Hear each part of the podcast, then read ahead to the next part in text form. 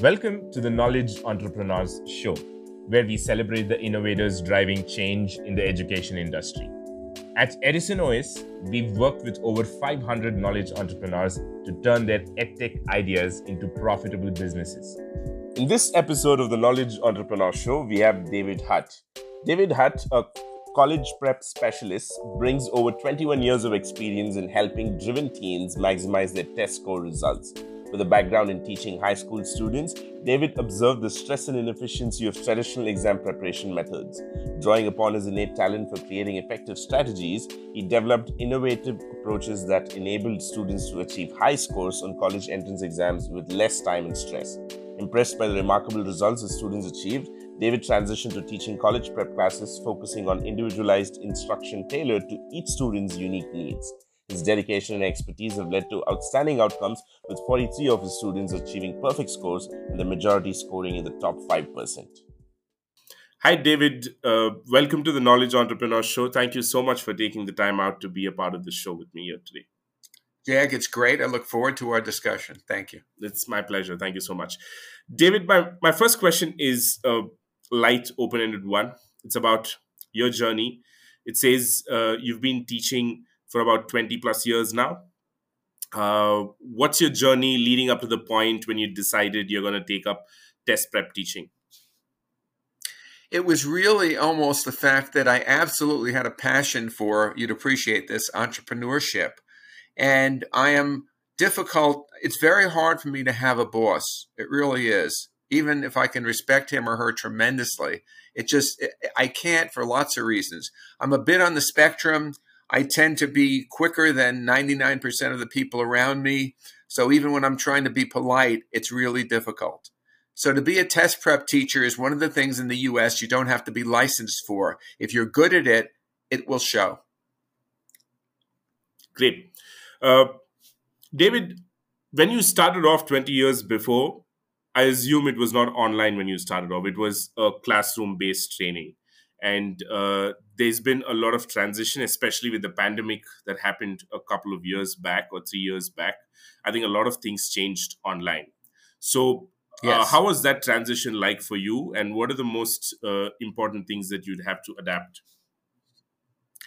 Well i'm very good at connecting with students um, literally. And of course when covid came along everybody or 90% of the world went online as i did and I found that I needed to put. I, I, tend to have a lot of humor because smiling and laughing helps to actually facilitate learning. It's been shown scientifically. It isn't just something that's nice to have a chuckle about. I was always good at that. I had to make more of an effort to get my students to laugh. And that kind of limited the uh, virtual distance between us as if we were actually together. Right. So that was one aspect. Got it. So you're saying you did not face any challenges connecting with the students online just the way you did when it was not online? Well, yes, I did. As I said, as I said, I had to establish more of a rapport. It's easier to do it face to face. Right. Okay. You know that we can read people when we're actually in the room with them, and it's hard to read them. Just like you know, I'm looking at you. It's not the same thing as if you were, you know, yeah. in, a, in, a, seminar with me right across the uh, the room. Yeah. Of course. The other thing is that as as the students have gotten on, um, there's a more difficulty with them in their in their um, attention span for lots of reasons, social reasons. We can go into that. That's a whole other topic. So you need to catch the attention, a because you're not physically there, and b you know that because the lowering of the attention span, you need to have breaks. You need to wait ten seconds. Normally, I can just go on and on back and forth forever, but even good students today need breaks if they've been uh, if they've been uh, associating with social media in any way. You see, right? Because everything is short. It's thirty seconds. You know that. I mean, the popularity of that wonderful Chinese thing, right? That we all uh, wonder if it should be legal in the United States or not. Okay, what is that? It's forty seconds, isn't it? TikTok. Yeah, TikTok is like forty seconds. That's one reason it's popular because that's the attention span of most of my students. I think probably understanding this particular thing will lead people to figure out a way to uh, hold attention of their students. Maybe chunk it down, break it break all their lessons down into bite-sized lessons and do you know go about yes and you have to have timeouts. I find that. I mean i was able when i first started 30 years ago to be able to teach um, a full 45 minutes or an hour even and then have a break but here i need two minute breaks as an example one of my students uh, loves soccer and so I'll make sure every 10 minutes I'll talk to him about that last game he had or he's practicing the bicycle kick just a bit. And then we can get back to the SAT or the ACT, you see? Right. Very important. Right, right. David, I'm just going to go a little bit back and start off from the point when you transitioned from whatever you were doing before you started teaching. The reason I'm asking is this is to just to be able to relate to people who are listening who might be doing something else, but they're thinking right. of starting to teach. So let me do that. So I, I had a job as a, um, a, drug prevention specialist at Bronx High School of Science, which is one of the elite public schools that you need to test to get into in New York City. So I was with some very bright people. And I knew that a few of them went to test prep companies like Kaplan and Princeton Review. And I said, you know, I think I can do this really well. So I started with one or two kids that were really like me already. And I said, Is it okay if I do this for free just to see how it goes? And I helped them. And then it became obvious that this was a passion that I could make money for and truly help students. That's that's a transition. Great. The key here is to uh, when you want to start something new, do it for free. Easy to find people for them to put them under you, and then see if that works for you. Great. And uh, exactly and you know that you know that there's a lot of people out there looking for shortcuts. But the good thing about freedom if i can just well can i just uh, talk about that for another minute? The good thing about this freedom is that if you do fail at it you haven't lost anything except a bit of time. Right right. as compared to putting a lot of money into a business that you're not sure you can do well in. Right. Right. David, uh, I was uh, reading about the description that you've written for yourself on LinkedIn, and you say that you know you found uh, the methods that people used were inefficient and ineffective right? How did you come about to you know cross that yes thank you for asking. I was already a professional counselor. That's what i was doing at bronx high school of science. Right. And i know a great deal about psychology both from my own particular struggles as well as you know just learning about it. Right. And so it was very clear to me that even then there had to be humor and there had to be a willingness to be where the student is, not where we are. Now, that sounds easy, but a lot of teachers just don't do that or they're uncomfortable doing it. I did not feel right at the start that I was better than my students. I might know more about the SAT, but they might know more about soccer. So I didn't, I was looking at them straight across. I wasn't looking at them from, from the heights on down. Right. And that's key. I would not advise anybody to, to get into test prep if they have any arrogance about them at all. Let them know their craft well, let them work at their craft, and then be happy when they can connect with these students. Right. And you started off teaching to a group of students. You didn't start off doing one on one, is that correct? Yes. So once I decided I wanted to do it, I said, okay, now let me work with um, with um, Kaplan for a while. If I'm oh, going to do okay. this long term, right. I need to learn everything I can from them as I'm teaching. Right. And so it was like an it was like a paid apprentice, apprenticeship jag, and I highly recommend that for anyone else who wants to make test prep into a lifetime business. So is this during your you know is this during which you found the ineffectiveness and the inefficiencies, uh, David? Which yes, yeah, Kaplan is a very good professional organization. Okay, they had they made a pre they put a premium on intellectual brilliance, which is not the number one criterion for being a great test prep teacher. If there's not a natural love of students, don't do it. I mean, you know that already from lots of reasons. If you don't want to learn how to do it well, don't do it. One of the advantages I had, Jag, is I always looked for shortcuts in high school because I wasn't a great student. I wanted shortcuts. But shortcuts on the SAT and ACT is a blessing to the students. What I always tell them, I'm teaching you stuff that nobody else does. As long as it's legal, who cares? Right, right.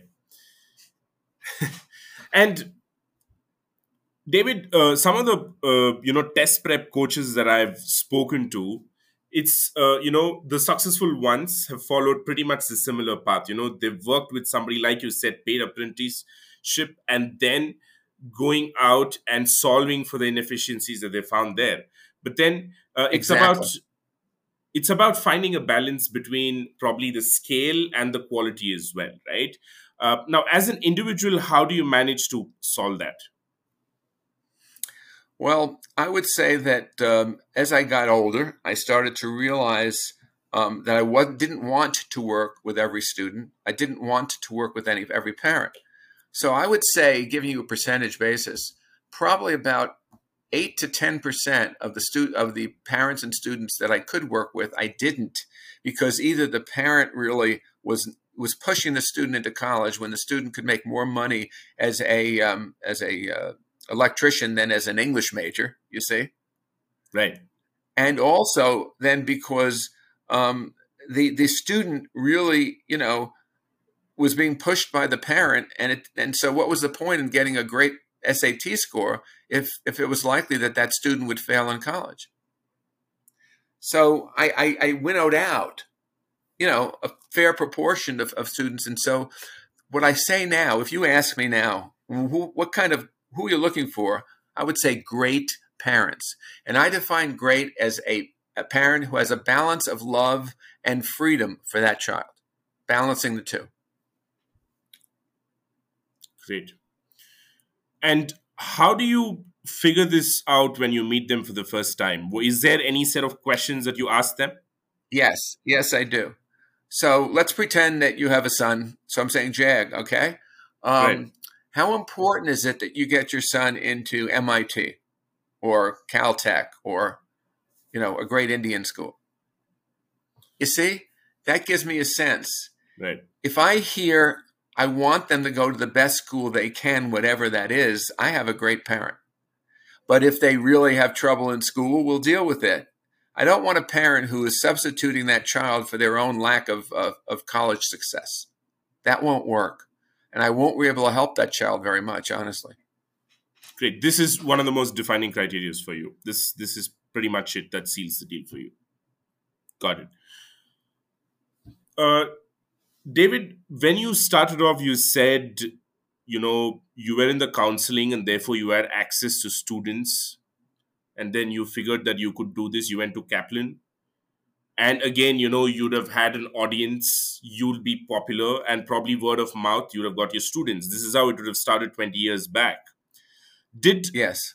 did acquiring students was always word of mouth uh, until the pandemic yes mostly i've uh, uh i think i mentioned to uh, your colleague that um, i would win the, wor- the world's worst marketer award so word of mouth works very well because all I it gives me an my my, my website um, for 15 years never got me one student. What it got me was a reaffirmation that I knew what the heck I was doing. Right. That's what I use it for. Right. And that's the only thing I use it for. Okay. But then again, you understand that a warm connection, a warm referral is worth 20 cold calls or 100 cold calls. Right. So when I've really helped a student to do well, it's natural for that. I don't have to, you know, I usually don't have to ask. And they'll say, well, how can I help you out? I said, who do you know that, you know, et cetera, et cetera, et cetera. Got it. And after the pandemic struck, it was all online, right? Uh, did you still stick to word of mouth or did your geography spread and you had students across the country from? What I was doing was working with Alignable, which you're familiar with, I think. You're not? No. Alignable is a very good network. It's a very good networking program because you get to know people. It's not like, and they do kind of a speed um, networking. But the mm. speed networking is not to talk about how great a tutor I am or how great a uh, a, a, podcaster you are. Right. It's to say, Jag, what are you about? You know, what about your kids? So it's it's an introduction. We have seven minutes. Okay, this is how I've gotten the last five clients. Okay, um, uh, it's we have seven minutes just to get to know each other and then you can follow up if you want to and connect. It's it's it's it's it's far better to me than LinkedIn. LinkedIn doesn't even come close to uh, the success I've had with Alignable. Could you please spell that for me? Yes, sure. A L I G N A B L E. Oh, Alignable. Okay, great. I've never heard of this. It's the first India. time. I don't know if it's in India, but if you wanted to make some money on the side, start one. Start it. Is that is that virtual or is that in person sort of a thing, alignable? It's no, it's virtual, but actually, it's interesting because today uh, at noon we had the first local alignable here in the Asheville, North Carolina area, which is Asheville's about a city of 100,000, and I'd say there's maybe another 30,000 around it. So it's a small urban area. And there were 24 people. We're going to get together every two months, and I'll be able, hopefully, to have once every three months have an actual physical meeting, which I love. You know, um, I also are you familiar with BNI Business Yeah, Network International? I've been part of a couple of Okay, I've. I've been Yeah. I've been a- I've been the educational consultant in BNI up until ten years ago when I w- didn't work with it anymore. Obviously, that was my my job in the chapter. You know, Got it. And uh, so through BNI and Alignable and referrals, that's like ninety nine percent of my students. Wow. Okay. And uh, how many days does it take to complete a student? Uh, you know, from Great, great question. So again, let's role play really quickly. So my question to you as a parent is the first thing we need to do is establish you and your wife, assuming you're together, which is not always the case, you understand, that you and your wife, assuming you both care about your, your son and your son, the first thing we're going to do is take a few minutes um, to get together to establish what is the score that we want. right. So you might say, I want my son to get into Georgetown. I say, okay, 1500, that's our score. You see? Hmm. And so then we can fi- then I then what we do is I give him a test, initial test, and we see the difference between where he is in the 1500 and then I can tell the parents it'll take about this long if he works hard. That's how I do it. Wow. Got it. And you charge by the hour. Yes. I find that's better because I find it's too easy to either be be um, overcharge or undercharge if I charge, you know, on a basis. Here's 10 hours. Right. Right. If the parents want it, I'll say fine. I say fine, but I don't think you want it because I don't know how long it's going to take Charles to get to that 1500. I don't know that. I've had 43 kids get perfect scores in the SAT, ACT, but most of them needed quite a while. Some of them didn't need that much time. If he starts out with a 1400, how I may may only need two lessons to get him to the 1500. You see? right. And what I think, and what I think, Jag, that, that most test prep students and, and companies do bad, this has to be completely variable upon the student and family. It's unique. Right. It's totally unique. And you can't do this on a, on a mass basis and do a success, be as successful as I've been in terms of raising scores. Yeah, just the way you described, okay, you know what, this is his score and this is where we need to get him to. The the gap is what you use to calculate how many classes you need. So how accurate are you most of the times about say for example, you say your child needs maybe 10 hours or 5 hours. So is that pretty much Right. So let me go on. So let me ask a couple other questions. Right. So I'd say, Jag, um, Charles, on a scale of one to ten, how how much does he want to get into that great school? Hmm, Give me a number. right. And you might say seven. I say, okay. If you say four, it's going to take longer. You see, and you know your child, right? And let me just share some one of the tricks, if I can. Please. So one of the little tricks is he's going to become the greatest guesser in the world, and that's going to gain him points. All I care about is the points. He'll have to learn guessing just the way he might have to learn geometry. Right. And he has to be willing to learn the guessing techniques. And the Hmm, timing, as you probably know, is huge. I can spend a lot of time on the timing, you know. and and and again, and there's also in terms of there's a few other tricks I have, which I'm not going to go into at the moment, but we can talk about it another time. That make it really easy for the parent to have an idea where the ch- how the child is doing. For example, right now it's um, middle of May, and so uh, school is winding down here. I imagine in India too, and so the child is not going to be able to focus as much on anything. They tend to be a little worn out yeah. and you have to allow that. So I'm seeing a student um, um, Friday um, who is worn out, and I'm not going to expect of him what I'd expect over the summer. If you wanted to set up a massive uh, test prep program for me to run over the summer, right, where we had other teachers involved and all that, that would be probably at least 60% more successful than any program during the school year. Right. because the way you learn the AP exam right? The way you learn the hard exams in India is almost antithetical to the way you need to learn this test. You need to learn how to play Minecraft, not to come up with fancy words for the AP. Right, right. You said uh, whatever you're going to be doing it in summer is going to be 60% more successful than when it is done during the school times. Yes, assuming the student is willing to work in the summer, yeah, of course. Yeah. You know, if they're not, then you know, don't bother. You know. Do you run those batches every year? Excuse me. Do you run those batches every year during the summer? Do you run these? Yeah. I've done some. I've done a lot of successful summer workshops. Also, keep this in mind.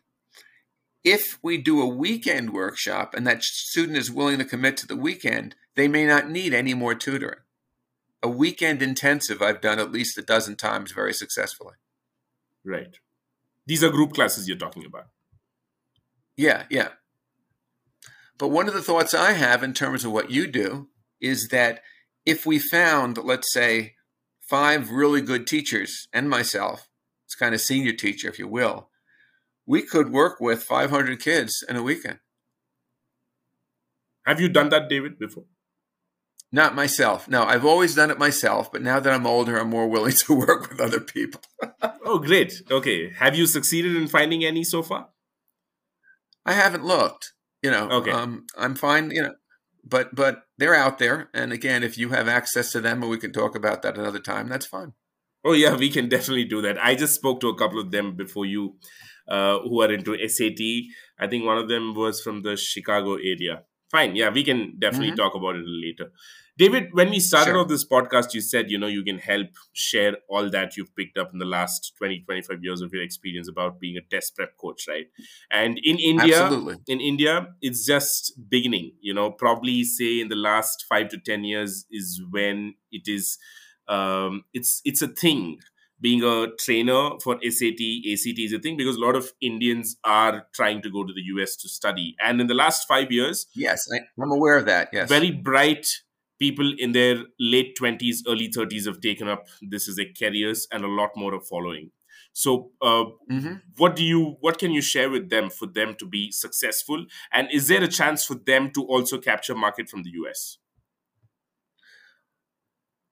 um, not so much because the U.S. is changing because now a lot of colleges in the U.S. making this optional. Although actually that's a positive because if it, if the student wants to show there, it's kind of like wanting to get a job. If you can show an extra um, a point on your resume, that's going to help get you the job. Right. You see. Right. Right. Right. Um, what I would say is that um, Indian Americans I've found to be very concerned about price, but once we've established the price, we do really well.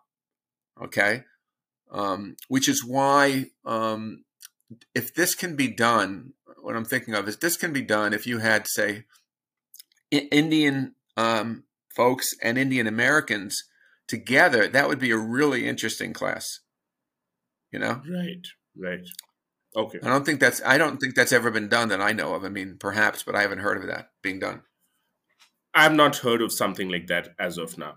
Uh, I understand. But the other thing is, the other thing is, if you have someone who is middle class or lower, but willing to work their rear end off, which I'm sure you know many Indian students, there's something else that I'm going to bring to the table, and I can't talk about it in two minutes, not because I'm unwilling to, I just can't. Right. Which is the fact I've taught I've, I've taught sociology, and I understand the sociology of education. And so, if they're going to get into an elite school in MIT or Harvard or Stanford, right, and they're Indian middle class, it is just as important as the SAT that they understand how to fake being successful so they're comfortable with their um, with their cohorts in the freshman year. That's huge sociologically. Right. You see? Because I've seen too many bright kids flunk out because of social reasons, not because of they didn't know the language. There's a certain language that that upper class people have. Right. You see? and and and even the way that they act and how they think about things, and the whole issue of um, of, of what's proper to say now socially, and uh, all of that kind of political stuff. You have to navigate yourself through it so you don't have people on the extremes start to come at you. You see, which they will. And so that's that's almost a course in how to navigate your freshman year at an American university. You see, and it's important from your point of view if you're trying to help Indian students to get here. Great. Uh, yeah, this also looks like this could well become part of their SAT curriculum here. I mean, if the trainers are aware of all these things, and the, the fact that it's new, Jag, excites me. You see, they can now learn to do it the right way, and not the way that Princeton Review and and Kaplan and a lot of the other big companies here have done, which has been okay, but not as great as it could be. Right, right. But uh, this cannot be solved with just thick skin, no matter how thick. Is that? That's right. Is that? That's right. Okay. You got to look at the sociology of it. You got to look at the psychology of it. You got to look at the understanding that somebody from again, I'm talking middle class, right. the super wealthy in India won't have as much trouble at all coming here to the U.S. Obviously, you understand that, right? Right. Okay, it's kind of the same language. But the hardworking kid that you and I are probably concerned about, who really wants to change, you know, make a real great life for himself or herself, um, yes, um, I might even want to work on setting up a whole course about the sociology of American colleges. You know, if, if that could be a helpful thing, but that's important because I've seen too many people. I've worked with some Nigerian kids mm. who are absolutely brilliant, but because they really came from a lower class Nigerian, you know, it was so hard for them in college, you know, just to adjust to see the differences in in blacks in Nigeria and blacks in this country. They thought they would be brothers. They turn out to not necessarily get along with a lot of them. You understand, right? But that stuff they didn't know. I mean, they weren't taught that. You know. Wow, this is this is certainly a new uh, challenge. Uh, not only do they have to clear SAT and ACT, but after clearing that, wow, there's another challenge that is waiting for some of the students in the universities to face. And right, but you see, from your point of view, in terms of what you do, it's easy to put that in one course. Yeah, which I think could be would would, would, would have to be in certain ways technically the best SAT course in India because nobody else is doing it because this program is so new. Absolutely. Obviously, over twenty years, thirty years, I've had the opportunity to look at these things. You know. No, this is I've spoken to a lot of test prep trainers, but this topic I haven't heard about anybody talk. Maybe you know you've got a great opportunity here to collaborate uh, you know to collaborate with a lot of trainers in india because even the trainers in india yeah. wouldn't have this experience because they have only been in india teaching sat and act right exactly so they have no idea what's happening i know there. some yeah I have, I have, a good friend in um, um, in southern india i forget the name of the town tiramalusu am i pronouncing it right you know what i'm talking about Tirupati? Tiramalu. It's a long. It, it's like the it's a mountain that uh, Ramana Maharshi taught on. Oh, Tiruvannamalai. So I have a friend. Yes, yes. Thank you. I'm I'm terrible with that. Anyway, you know, um, so I, have talked to him a little bit about the culture there and how different it is. Um, but one thing I want to share. Uh, I love to compliment, so you're going to get a compliment.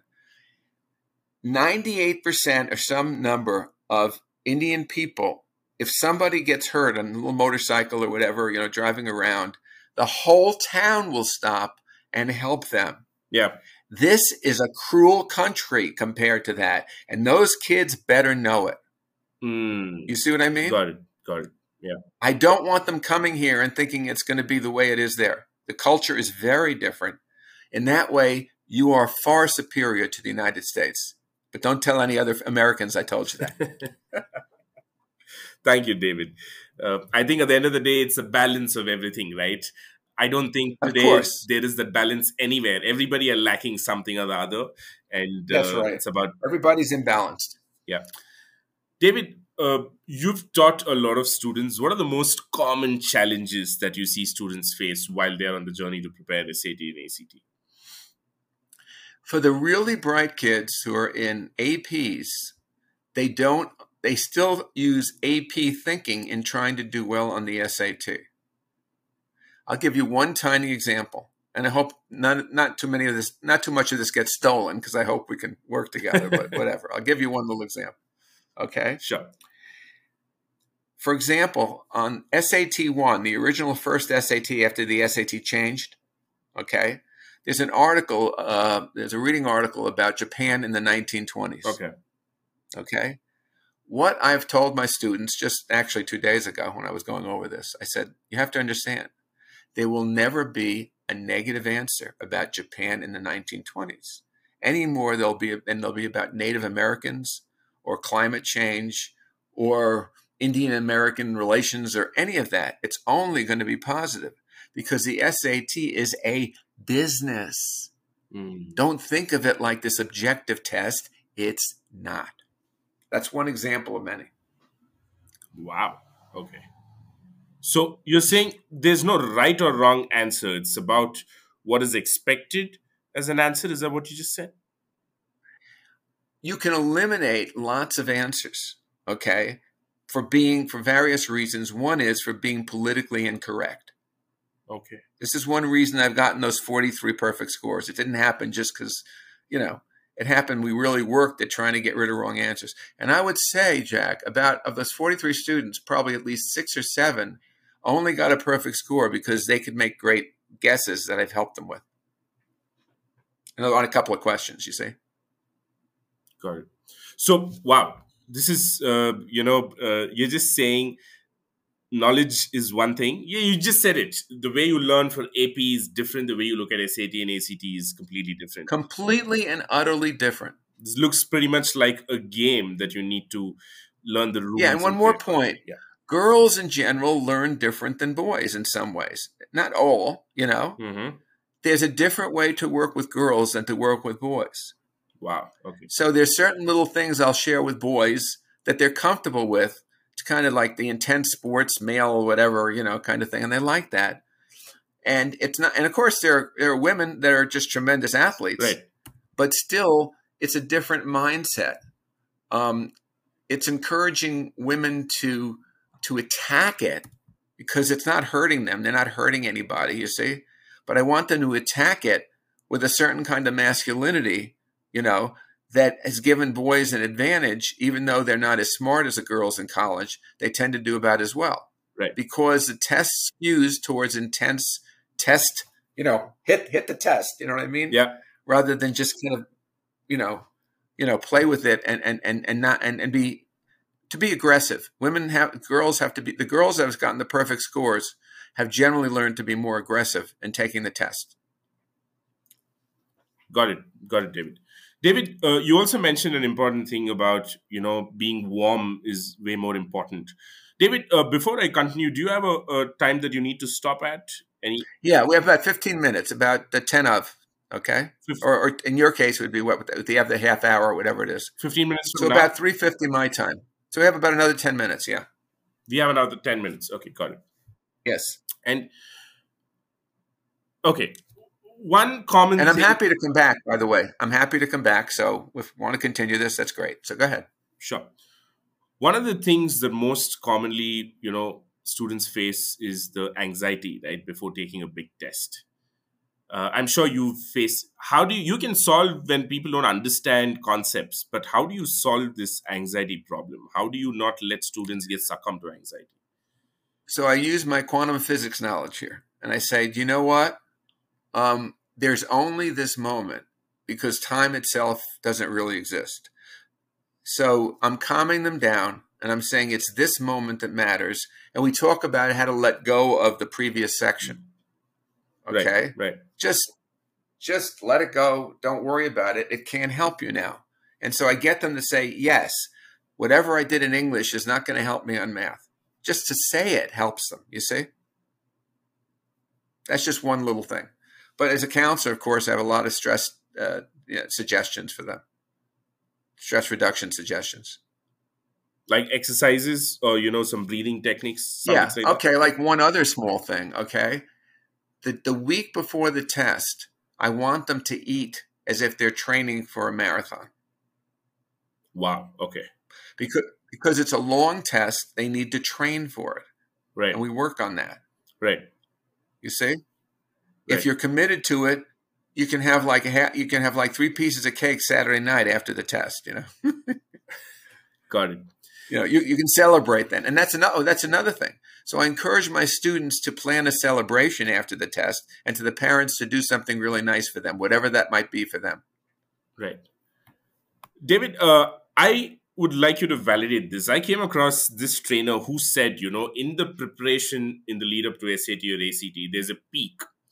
And he said, you know, peaking uh, in your preparation at the right time is important. Peaking too early or peaking too late is is that a thing? Does this even make sense to you?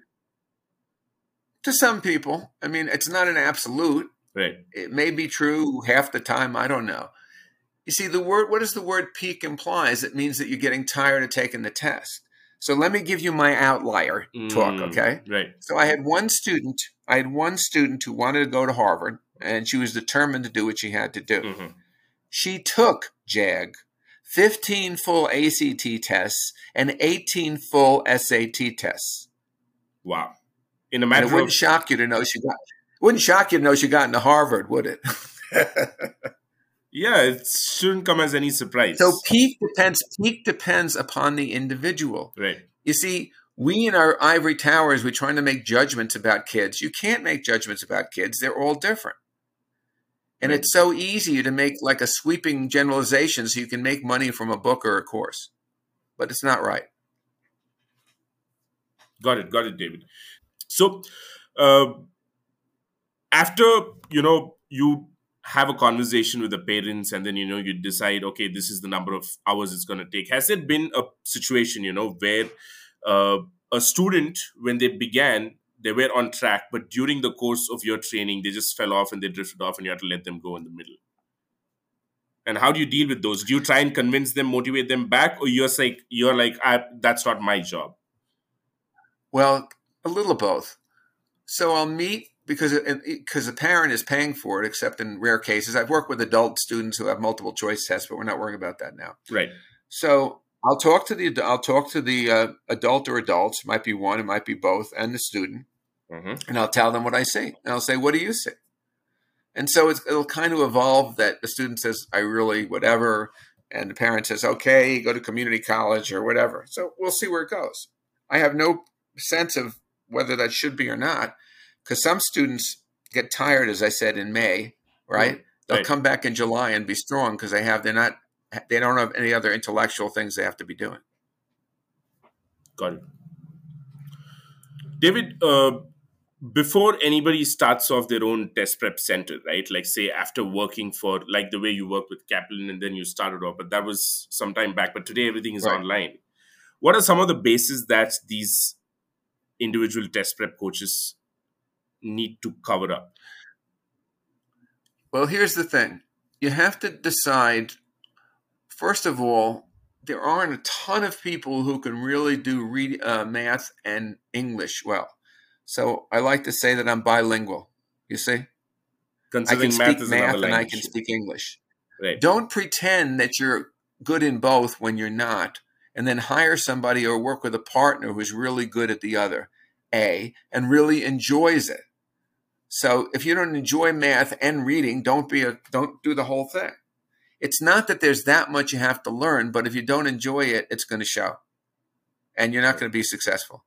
Or at least not at the level you want to. Right. And uh, as far as getting students, you've said, you know, for you, it's only been referrals. And uh, how much time, like, And let's referrals, say, yeah. what is the percentage of time that you spend on getting students as opposed to you spend uh, time teaching them? Right. See, I don't separate the two. It's it's fair. So I, because when I'm on Alignable, I'm enjoying chatting with people. You see, Right, right, it's not like I'm looking upon that this is hard work. I can't stand it. If I don't want to talk with somebody, I don't talk with them.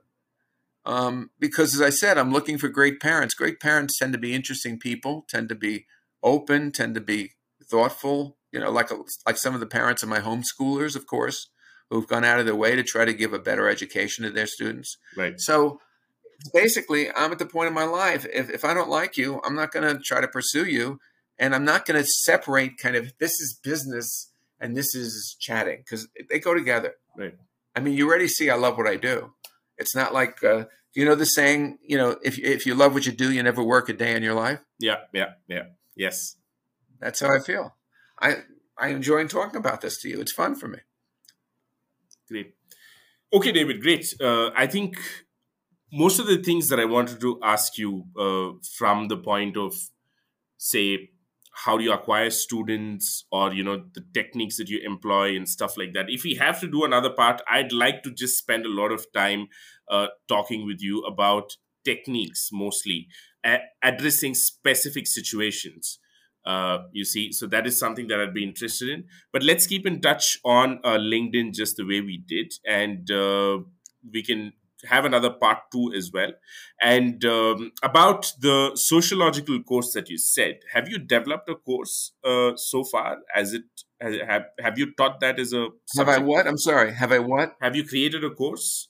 Or have you taught it as a subject? Well, I have a, I have another course. Let me talk about it. We have a couple of minutes. Okay. I have a course which I'd love to do with you, which is called The Belief Wars. Okay. okay. okay. Incorporates quantum physics and sociology and counseling and psychology and philosophy into why is it that we are engaged in belief wars? You know, in this country and certainly in India too, you know, like everybody seems to be almost a prisoner of their own beliefs. Right, right. And that is a mini course I'd love to possibly do with you guys at some point. So that's that's kind of that comes from all my experience in trying to kind of be a moderator and being able to see two sides of things. Also, is written in my hundred poems that I've written. So, but that's what it comes in. If they, I don't know how ex, to what extent there is that that in India. I think it's extreme in this country. It is. But it is pretty extreme here also. It is. It is all about right. belief was. So th- that is a course. So that is a course that you folks can do. And I might. What would be great is to co co-host it with an Indian, um, Indian intellectual who is also concerned and is also sees two sides to things and kind of gets pelted from both sides. You see. Sure, David. And would you also be interested to do the uh, sociological thing that you said? This, to, you know, the yeah, yeah that that that we could do as as like a one lesson thing, I guess. You know, that that doesn't have to be a long course. I think that there's some material that I I remember having from a few years ago that was talking specifically about that. That a sociologist was studying that in terms of people from foreign countries coming to colleges and did a whole study about that and the certain words that they, they had to stay, say at that time that were okay, and the certain things they did that were considered uh, horrible and that students didn't want to talk to them, all that kind of stuff. But that's changed in 10 years, you see? I looked at that about 10 years ago, and it's totally changed now, but it still exists. But I can give you an overview of that, you know, in terms of stuff to look at if I were the, stu- uh, the parent of a student coming from India to the United States. Right. Because uh, what I can do, David, is immediately maybe uh, it's a ready thing. I can like talk to people, and if you're interested, I can have you connected, and then maybe you know they'll organize all the logistics. You'll just have to come in as a guest speaker. Right. And let me just be frank. What I'd love to do is do something where, for a small amount, not what probably you're worth or I'm worth, we can do you know a small thing, and then see, and we can expand it, of course, and we can kind of make it better. Sure. That's probably the best way to do it rather than do some vast thing. I'm like, there's a hundred SAT tutors and I'm going to teach them, you know, not that I couldn't, but you know what I'm saying? No, no, I've, we'll start it off as a small pilot and, you know, I will uh, yes, uh, text. That's what I would like. So I'd like a small pilot. When we get together, you'll talk to me about that. So I hope you've got something from everything I shared. Yes, yes. You asked some very good questions. I appreciate that. And Thank you, David. Um, you're welcome. And as I said, I think I have a passion now almost more to teach teachers to become great tutors because that's easier to do you know than the way a lot of the students are these days you know no that's that's literally the multiplier effect that you would provide because you know you've got a ton of experience and if you can spread it to teachers they're going to like transfer it to so many more students which you may not be able to and particularly because of what you said of how new the sat prep industry is in india that it's just starting. And I'm hoping that partly through my efforts, a lot of it can go in a better direction than SAT and Kaplan, uh, Kaplan and Princeton Review and all the rest of the uh, big boys over here. Definitely. Uh, you know, I'm going to go back and maybe, you know, come back to you with a proposal or two, David. We will keep in touch. That'd be great. Anyway, it was wonderful talking to you. and you. Uh, I'll talk soon. Thank you. This podcast is brought to you by Edison OS, a no code edtech platform to operate an online education business.